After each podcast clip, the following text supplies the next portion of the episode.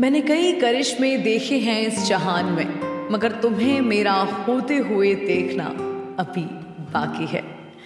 दोस्तों, कहते हैं कि प्यार कहीं भी, कभी भी हो जाता है। मगर, क्या आपने सुना है कि प्यार बालकनी में हो गया हो? मतलब हद ही हो गई। नहीं, ये बात मैं भी नहीं मानती कि ऐसे कैसे किसी को अचानक से, किसी से भी प्यार हो जाएगा। प्यार है, और वो भी एक बालकनी में। यार, ये प्यार है, कोई कोई एक्सीडेंट थोड़ी है, जो एक रेड लाइट क्रॉस करने पर हो जाए। मगर मेरे इस सो कॉल्ड प्रैक्टिकल माइंड को विश्वास दिलाया इस कहानी ने। नमस्कार, आभार, अभिनंदन। मेरा नाम है सुरभि और स्वागत है आपका सिर्फ़ इश्क के एक और एपिसोड में, जहाँ मेरी प्रैक्टिकलिटी से भरोसा उठा दिया इस कहानी ने। जिसके पात्र काल्पनिक बिल्कुल नहीं है, बल्कि बालकनी के हैं। ये कहानी है पवन की। वो बेचारा किस्मत का मारा सीए है, जिसने ना तो पढ़ाई के टाइम पर किसी लड़की से बात की और अब नौकरी के दौरान भी उसको फीमेल्स की जगह सिर्फ़ ऑफिशियल मेल्स ही मिल रही हैं। हर रोज सुबह शर्ट टक इन करके, बालों की साइट की मांग काट कर 10 से 6 बजे तक बैलेंस शीट की एसेट और लाइबिलिटीज मैच करवाता रहता है। और खुद की मैच मेकिंग का कोई ध्यान नहीं है।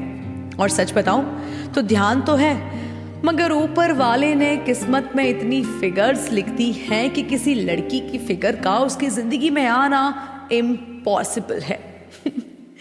पवन अपनी सिंगल लाइफ से इतना फ्रस्ट्रेटेड हो चुका है कि अब तो उसको अपने मम्मी पापा भी एज अ कपल इरिटेटिंग लगते हैं। इसलिए वो अपना ज़्यादा समय या तो ऑफ़िस में बिताता है या फिर घर की बालकनी में। वहाँ खड़े होकर वो बस रोड पर चल रही गाड़ियों को देखता रहता है। उसको उन्हें देखना अपने बैलेंस शीट्स के मैच होने से भी ज़्यादा पसंद है।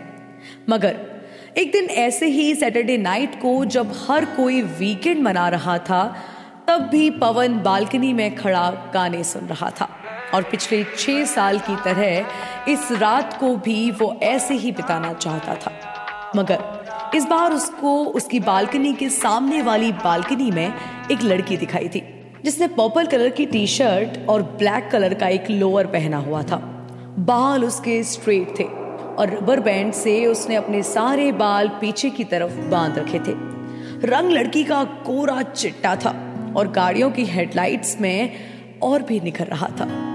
सबसे अच्छी बात मेकअप बिल्कुल नहीं करती थी, क्योंकि अभी अभी जो उसने मुँह धोया है, उस पानी की बूंदें अभी भी उसकी आईब्रोज पर साफ़ दिख रही हैं। मतलब उसको अपनी खूबसूरती पर इतना विश्वास था कि वो कोई और प्रोडक्ट इस्तेमाल करती ही नहीं थी। क्या आप सोच रहे हैं कि मुझे ये सब कैसे पता? अरे भाई, पवन ने बताया। अच्छा पवन को ये सब कैसे पता? अरे भाई, पिछले पंद्रह मिनट से वो उस लड़की को मुँह खोल के घूरे जा रहा है, जिससे कि लड़की अनकंफर्टेबल होकर उसको क्रीप बोलकर अंदर भी जा चुकी है और बालकनी का दरवाज़ा भी ज़ोर से बंद कर चुकी है। मगर पवन का मुँह अभी भी बंद नहीं हुआ। थोड़ी देर बाद जब मम्मी ने आवाज़ लगाई रात का खाना खत्म करने के लिए, तब उसे होश आया। मगर उसके जहन का एक हिस्सा अभी भी बेहोश ही था। वो उस पल में अटक चुका था जब उसने अपनी नई पड़ोसन देखी थी। रात काटने के बाद पवन को न जाने क्यों लगने लगा कि इतनी सुंदर लड़की पवन से ही शादी कर लेगी।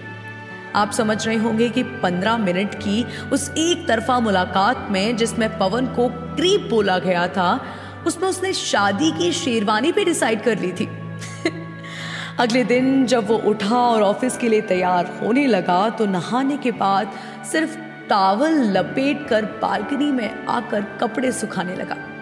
कपड़े सुखाते सुखाते उसने देखा कि वो सामने वाली लड़की अभी भी बालकनी में बैठकर कॉफ़ी पी रही है। अब मुझे कैसे पता चला कि चाय है या कॉफ़ी? अरे भाई, पवन ने बताया, क्योंकि कॉफ़ी का मग बड़ा होता है और दोनों हाथों से पकड़कर पिया जाता है। चाय के कप में टूटी से पकड़कर पी जाती है। इंसान ये सारी ऑब्जर्वेशन खैर, मेरी नहीं है, पवन की है। मगर उसने ये ऑब्ज़र्व नहीं किया कि वो बालकनी में सिर्फ़ टावल में एक लड़की के सामने खड़ा है। जैसे ही उसको एहसास हुआ, वो फट से अपने तन को हाथ से ढकते हुए अंदर की तरफ़ भागा। और जब भागा, तब उसकी मम्मी उसका लंच लेकर उसकी तरफ़ आ रही थी। दोनों की टक्कर हो जाती है और लंच पूरा बिखर जाता है। मम्मी की बेतहासा डांट पड़ती है और बालकनी वाली लड़की के मुँह पर एक छोटी सी स्माइल आ जाती है। पवन हड़बड़ी में उठता है और तैयार होकर बिना लंच किए ऑफ़िस चला जाता है। अब जब मेट्रो में होता है तो देखता है कि वह लड़की उसको फिर अपनी ही कोच में दिखने लगती है। पवन इतने इशारे देखकर खुश होने की जगह हैरान हो जाता है। और जैसे ही दोनों की नज़रें मिलती हैं, वो अपने सुबह के हादसे को याद करके मेट्रो से उतर ही जाता है। इस बार लड़की पवन को क्रीप नहीं समझ रही होती है, बल्कि उसको उस पर तरस आ जाता है। वो समझ जाती है कि ये भी उन लड़कों में से है जो लड़कियों के लिए होते तो हैं, बहुत अच्छे होते हैं, मगर ये होते भी हैं उस दुनिया में ये लड़कियाँ नहीं समझ पाती। खैर, दिन ढलता है, रात होती है और पवन का अपनी बालकनी में जाने का समय होता है। वो बढ़ ही रहा होता है कि उसको ध्यान आ जाता है कि सामने वाली लड़की आज भी वहीं बैठी हो सकती है। अगर वो उधर है तो पवन कैसे जा सकता है? इसलिए वो जाने से पहले हल्का सा बालकनी का दरवाज़ा खोलकर झांकता है कि वो लड़की वहाँ बैठी है या नहीं। चारों तरफ़ देखता है, उसको कोई नहीं दिखता।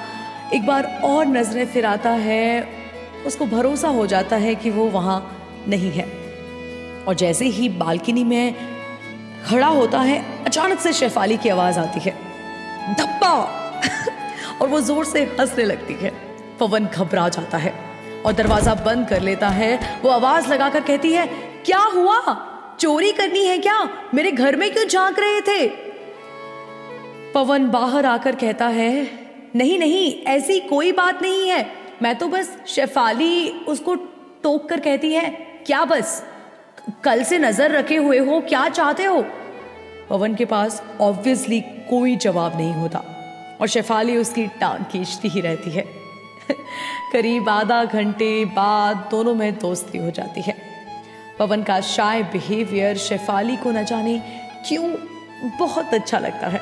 और शेफाली का बड़बड़ करना पवन को रिलैक्सिंग सुकून देता है।